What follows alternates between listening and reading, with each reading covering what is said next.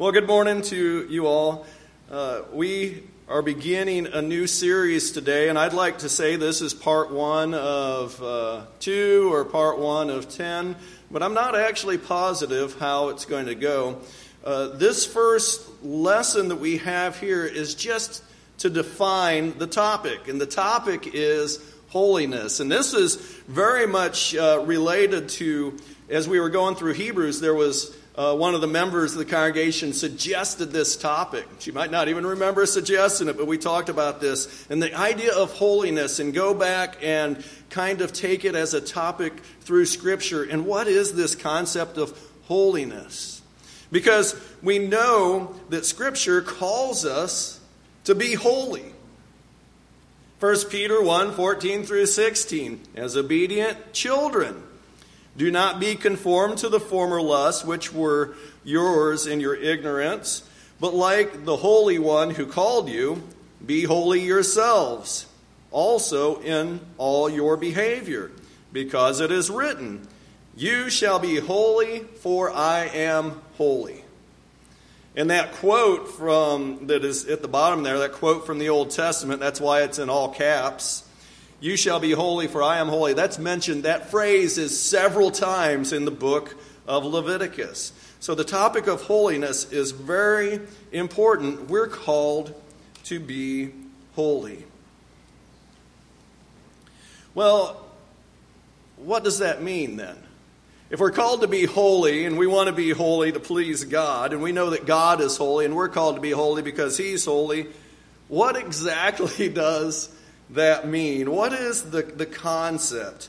And uh, here in 1 Peter 1 14 through 16, we can kind of look at that context and just kind of take a guess outside of even what we would define holiness as. We could just look at the context and kind of start to figure out what it means just based upon the context. And it seems to indicate that we're not to sin, but we're to behave like Jesus. And we would certainly call Jesus' behavior holy, right? He acted with holiness. But again, we're just defining it by its, its own self again. So the idea of obedient children, not acting sinfully, you know, uh, not being conformed to the former lust. So there's a natural way that we kind of just long to, to, to fulfill. It's, it's very natural. When we think about lust, we think about natural things, fleshly things, things that that are not godly things necessarily. So the former lust, we're not to act upon those like we used to, but like the Holy One who has called us. By the way, that idea of calling is very related to holiness. Be holy yourselves. So, not sinful, but be like God. Be like Jesus. Be holy in the way you act in all your behavior. All right, so getting a little bit of an idea of what holiness might be, I turned to one of the uh, one of my Bible dictionaries. The very first one that, that I came up with was the LBD. You can see down there on the bottom right, as it says LBD, the Lexham Bible Dictionary. And it said this for holiness. And it was a long article, but this is the very first uh, piece that is in here. It says, Holiness, a quality that characterizes deity and at times humans or and or objects.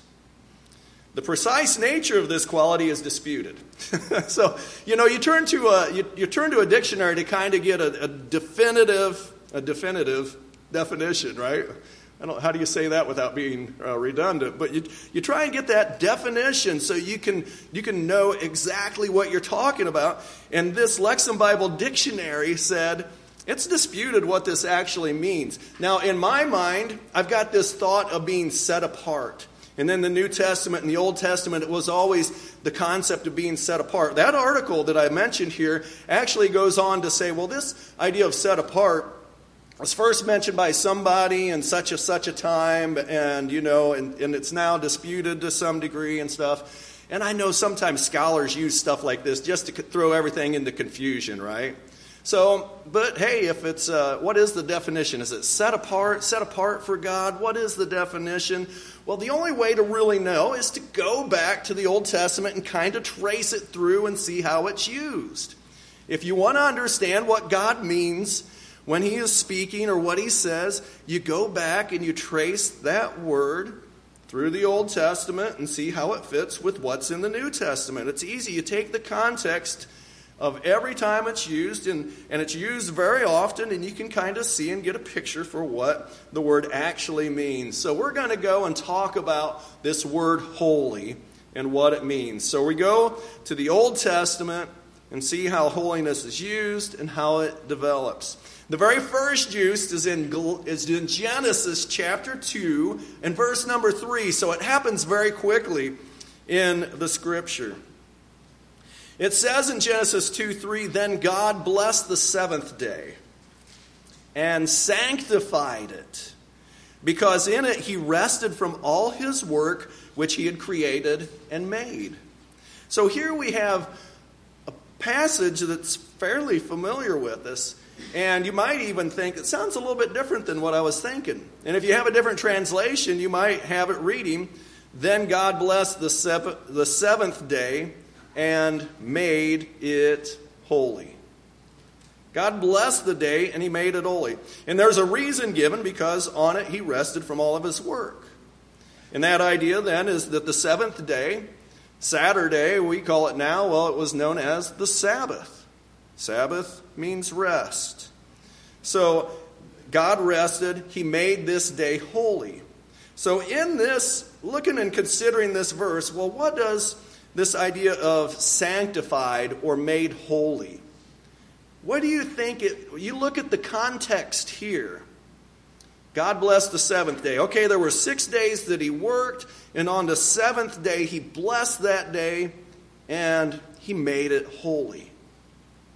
All right, so the first use, the seventh day was made holy. And by the way, there are synonyms here that you can, all through Scripture, Whenever you see the word sanctified or consecrated, it's the same thought. It's the same passage. You're going to have the same Hebrew or Greek root. No matter if you're in the Old Testament, it's going to be the same root.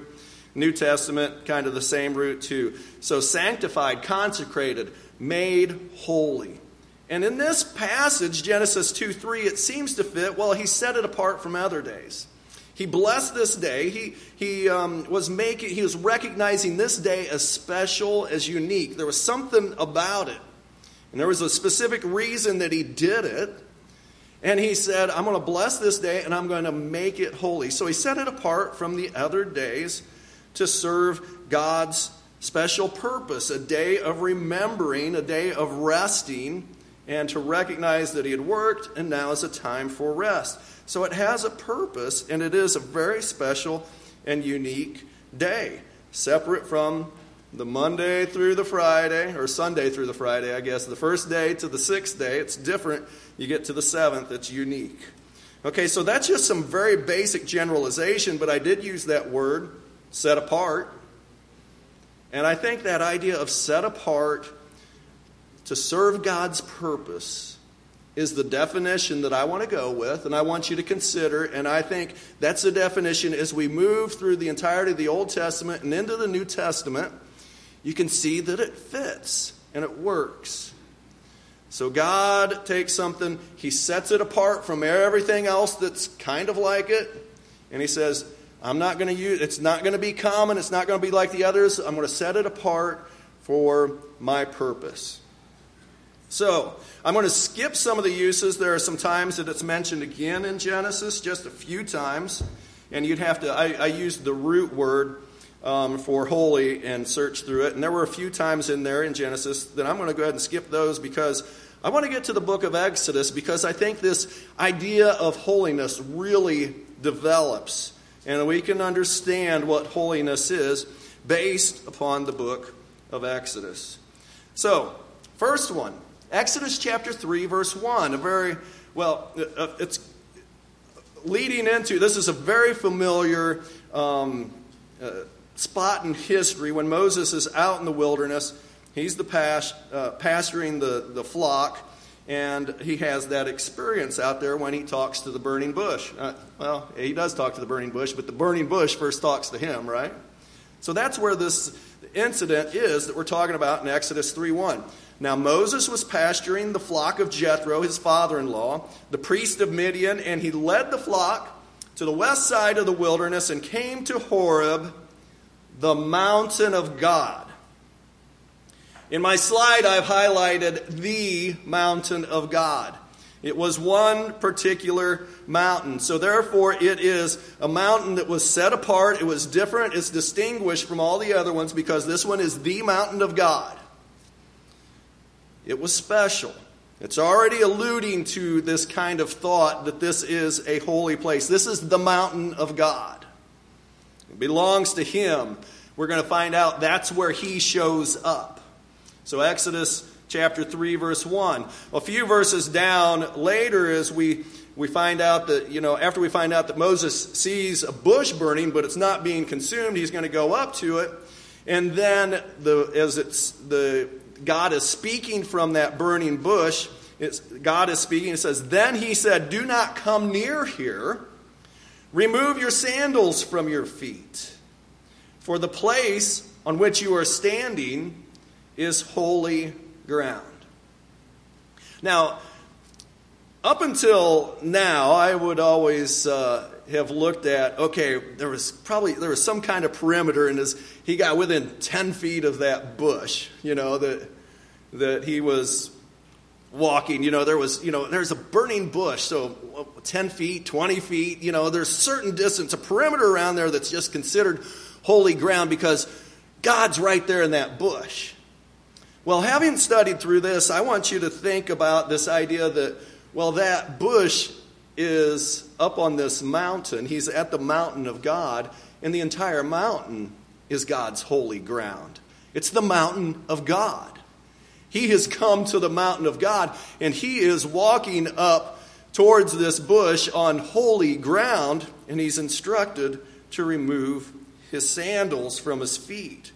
Because the place on which you are standing is holy ground. He could have gone on maybe then to say, This holy, this whole mountain is holy ground, Moses. Take off your shoes. So, holy ground was it was God's ground. And I can say it was God's ground because the previous verse, verse in chapter uh, 3, verse 5, or excuse me, verse 1 had said it was the mount of God. It was the mountain of God, right? So, this holy ground, it's God's ground. It's holy ground. And therefore, it's not to be treated like common ground. He was on the mountain, the mountain of God, set apart from all the others. It's very special. God is there. That makes it holy. You don't just walk on it like it's all the other places around. This is holy ground. Get your shoes off. Don't dirty up my holy ground, is perhaps that's the mentality I would have and under my current understanding of holiness, and I think it fits. This is special. This is pure. We tend to think of God as his purity with his holiness, and it fits. This is beautiful ground, not to be walked on just like it's any other old ground. On down a few more verses. In Exodus chapter 3, verse number 12. This is God still speaking, and he said, Certainly I will be with you. Because they were having this conversation. Moses, go let my people, go tell Pharaoh, let my people go. Uh, I don't know about that. How will I know that you'll be with me? All right, chapter 3, verse 12. And God said, Certainly I will be with you, and this shall be the sign to you that it is I who have sent you out, or that I have sent you. When you have brought the people out of Egypt, you shall worship at this mountain. All right, so here God is, is proclaiming, and this is important as we get to the next scene that I want to go to after he brings the people out. Before he, when he was talking to the, the bush, Moses is told, You're going to bring the people out back to this spot. You're going to bring them back to the holy ground. You're going to bring them back to the mountain of God. And you'll worship me here. So, this is very important this idea of this mountain, the holy mountain of God. It had a purpose. The mountain of God was going to serve God's purpose. It wasn't his mountain picked just out of the middle of nowhere, and that's just kind of where it happened to be. God had a purpose for this mountain. It was where, first of all, he introduces himself to Moses. And then it is also where, um, Brother Jerry, if you can, I don't know if you guys could see this light coming in at me. It might look like something special, but it's a little bit distracting. So that door on the left, right where Sophie's standing, I, that might be Sophie. Um, if you can get that door closed for me, please. Thanks. All right. So that is a it's a very I, I can't come up with anything funny to relate this to holiness. So I'm just going to keep going. so the mountain of God was to serve God's purpose. Not just any mountain. He has picked this mountain because he's going to do something there. He's going to bring his people out. He has already introduced himself to Moses at this holy ground, and now he's going to bring out his people, his the entire nation that he wants to be his. They're serving Pharaoh now, and he wants them to come out and serve him. Come out of Egypt, and you're going to serve me. You're my people. So there's a very much a purpose involved with this holy ground. So Moses did lead Israel out. You got the story of the plagues. They come out through the through the uh, the, the Red Sea. The Pharaoh's and his army, they're crushed and and killed, but God's people are led safely through to the other side. And um, then we, the story moves on, and we see in Exodus chapter 18, verse 5, it says, Then Jethro, Moses' father in law, came with his sons and his wife to Moses in the wilderness where he was camped at the Mount of God. So this is what Moses has done. Just he's, follow, he's following God's instructions, just as God had told him to. Bring the people out here to this mountain, my mountain, the holy ground, and you guys are going to worship me here. So they're, they're coming close to this mountain. That was in Exodus 18:5. Now on to chapter 19. And this is our primary location where I want us to see um, the story develops and where we learn more about God's holiness, uh, or about holiness, period, as Israel approaches the holy, the holy God at the holy mountain. Exodus 19, 1 through 6. Turn there, or you can uh, follow along up here on the screen. In the third month, after the sons of Israel had gone out of the land, on that very day they came into the wilderness of Sinai. And I think this would be uh, similar region. Maybe Horeb is kind of a larger region, and then Mount Sinai is going to be a very pointed, just the singular mountain, or maybe Horeb, maybe I've got that switched the other way. But Sinai, Horeb, they go together. That's the point. When they set out from Rephidim, they came to the wilderness of Sinai and camped in the wilderness, and there Israel camped in front of the mountain. So, this is the same mountain. Moses had, had, spoken to the burning bush. The burning bush had spoken to him. He's come back out there to the mountain. This is it. Moses went up to God, and the Lord called to him from the mountain, saying, Thus you shall, shall say to the house of Jacob, and tell the sons of Israel, You yourselves have seen what I did to the Egyptians and how I bore you on eagle's wings and brought you to myself. Now then, if you will indeed obey my voice, and I think a better translation, if you will hear my voice, if you will listen to me, if you'll listen and keep my covenant, then you shall be my own possession among all the peoples, for all the earth is mine. And you shall be to me a kingdom of priests and a holy nation. These are the words that you shall speak to the sons of Israel. So here he is, God saying, You guys are going to be a holy nation. Here you're coming to this holy mountain to speak to holy God, and I'm calling you to be a holy people, a holy nation. And uh, so let's think about this for a second. Okay, if they were going to be a holy nation, we're just back to this thought what does it mean to be holy? I've already kind of given you my idea of what holiness is is set apart from everything else, everything common, what is just normal, set apart so you can do something special, serve God's purpose in a special way. That's kind of set apart to do God's work, to be serving God's purpose. So let's see if this fits in this context. So, first of all, I want you to consider uh, number one, thinking about what made them holy, they were set apart. They were set apart from the Egyptians and brought to God. God didn't want them to be serving in Egypt. He brought them out. He separated them. He called them and set them apart from the Egyptians and brought them to God. And, and those who were not holy were destroyed, by the way. So you see that as you look backwards in this story, those who were not holy, those who were set opposed to God, not following God's ways, the Egyptians, they were destroyed. And as you look forward in the story, too, which we don't have time to get to today, as you keep looking forward in the story after verse number six, you're going to see God also tells them, hey, there's a perimeter for you guys, too. Don't come up on the holy mountain. If you cross this border, if you, come, if you try and come up here, or any animal comes up here, you're going to die. You're to be killed because you have crossed over the border and come up to the holy, the holy ground where you are not welcome, at least yet, I would say, perhaps. But this whole chapter 19 is really kind of about holiness set apart and brought to God. That's part of the definition of holiness. Set apart from the Egyptians, brought out to God. So let's continue.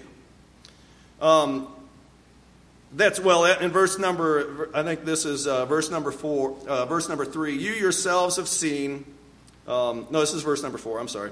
You yourselves have seen what I did to the Egyptians, how I bore you on eagle wings and brought you to myself. Set apart, brought to God.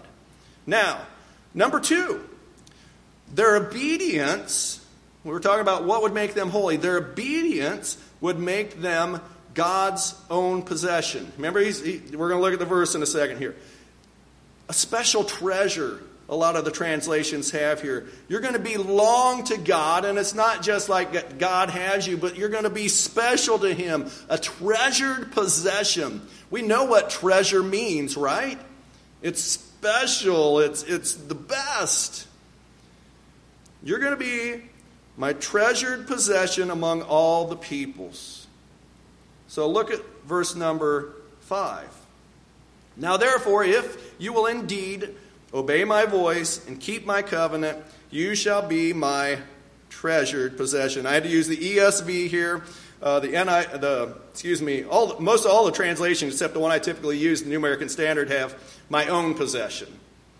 Well, uh, that conveys that you're special. You belong to me. You're my own. That, but it's a little bit more understandable in this uh, concept of a treasured possession. God brought them out of Egypt, not just so they can serve Him and uh, God gets a big kick out of having people bow down to him or anything like that. No, it's his treasured people. Pharaoh was, they were slaves to Pharaoh. Pharaoh was the master, and he was a harsh and terrible master. And they served him in Egypt, but God brings them out and says, Now I'm your master. And oh, I'm a master that you're going to, to love because I love you. There's nothing better than being a slave to the, the world's creator who is kind and loving and generous and pure and holy. Oh, well, I stumbled into that. What does that mean to be holy? God's holy. Well, we're learning it, right? Okay, here we go. His treasure. So, what made these people holy? And he says, You will be. So, this is what he anticipates happening, what the nation of Israel is to be a treasured possession. They were special, right?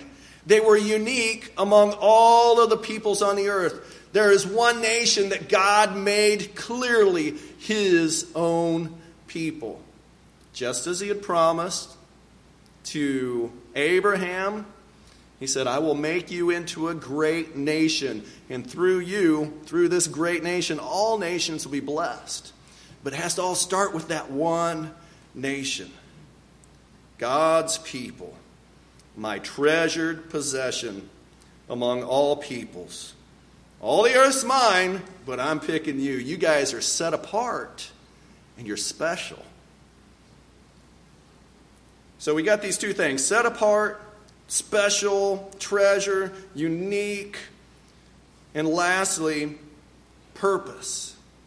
To serve a purpose for God, a godly purpose.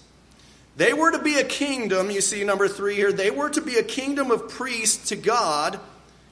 And that is, the kingdom of priests is from the scripture. And here are my words. This is indicating that they were to serve a purpose. They were to, what does a priest do? A priest is somebody special. A priest designates somebody who's going to do something and be somebody. And I always think, well, what is it? What is a priest? I always think, well, a prophet is somebody who speaks to God for the people. And a priest kind of works the other way. A priest is one who can show, bring the people closer to God.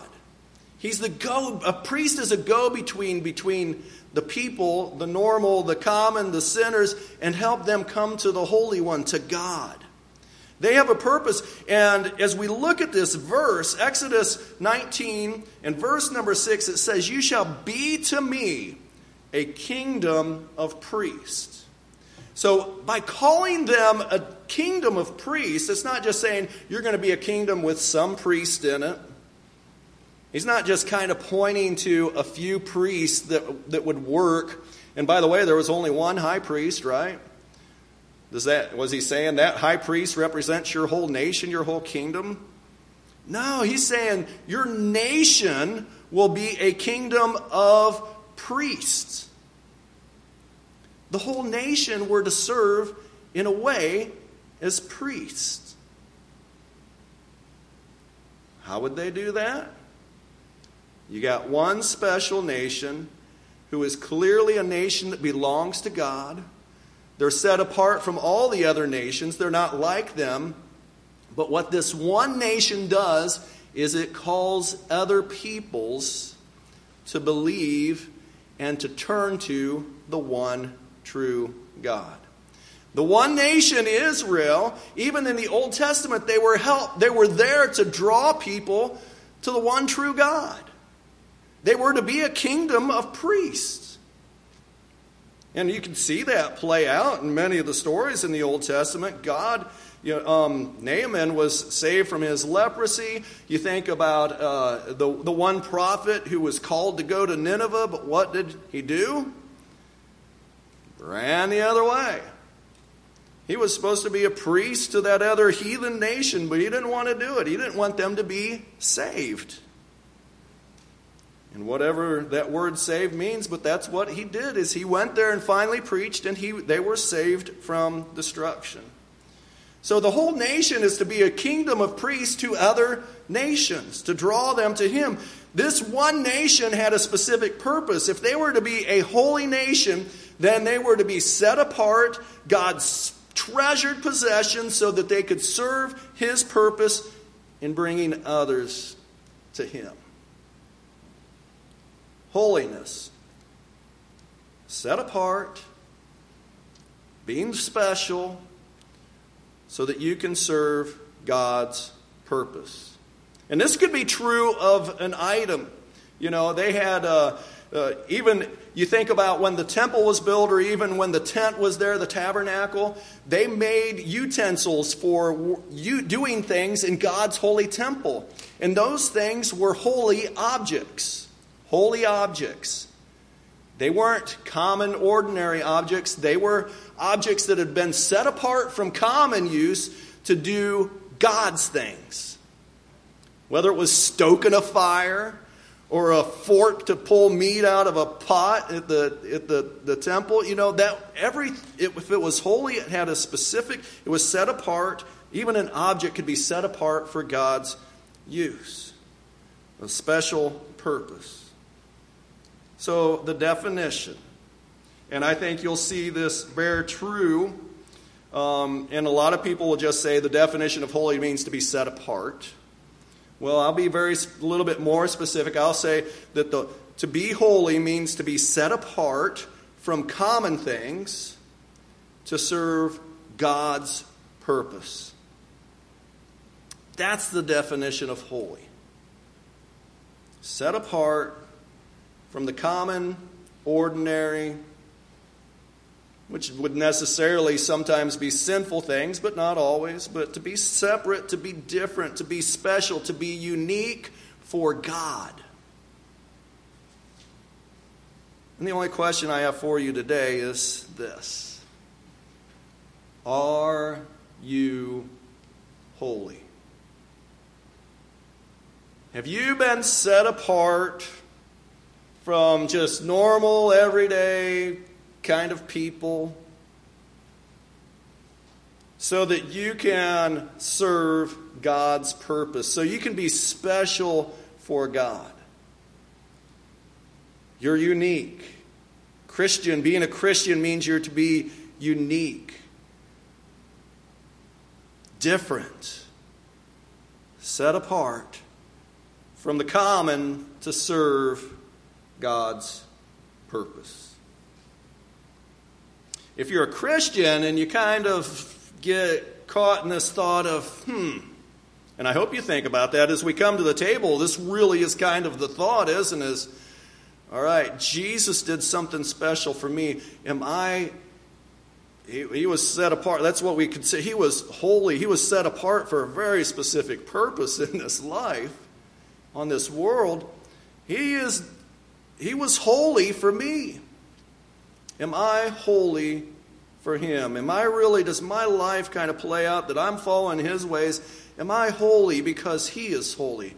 I'm following after him and so my life is is really, it, it shows as you think about how I live and what I do, how I talk and how I think. My behavior from day to day shows that I am I'm set apart. I'm holy. I'm, I'm different from the common everyday things and people to serve God's purpose. Are you holy? You really living like that? I hope you can say yes to that. And if you are not a Christian, you haven't given your, your life to Jesus, I hope today you'll consider this question about holiness and really say, you know what? I want to be holy. I want to be set apart for this great purpose of, of serving God's purpose in this world. And if you want that, if you want to be holy, it can happen if you, you can set your, part, your life apart for God by submitting to God's work in your life. Going into the watery grave of baptism, being raised to a new life that is dictated by these words in Christ. In Christ. He's holy, so I'm holy. I'm in Christ. He makes me holy. I'm living for Him. That is the good life. If you want to be happy, Jay mentioned that earlier about wish the whole nation knew about how to be happy because we get a we get a in the United States we get a pursue, the right to pursue happiness, right? Well, happiness is found in holiness. So please consider today give your life to God. We'll now turn our minds to Jesus Christ as we gather around this table.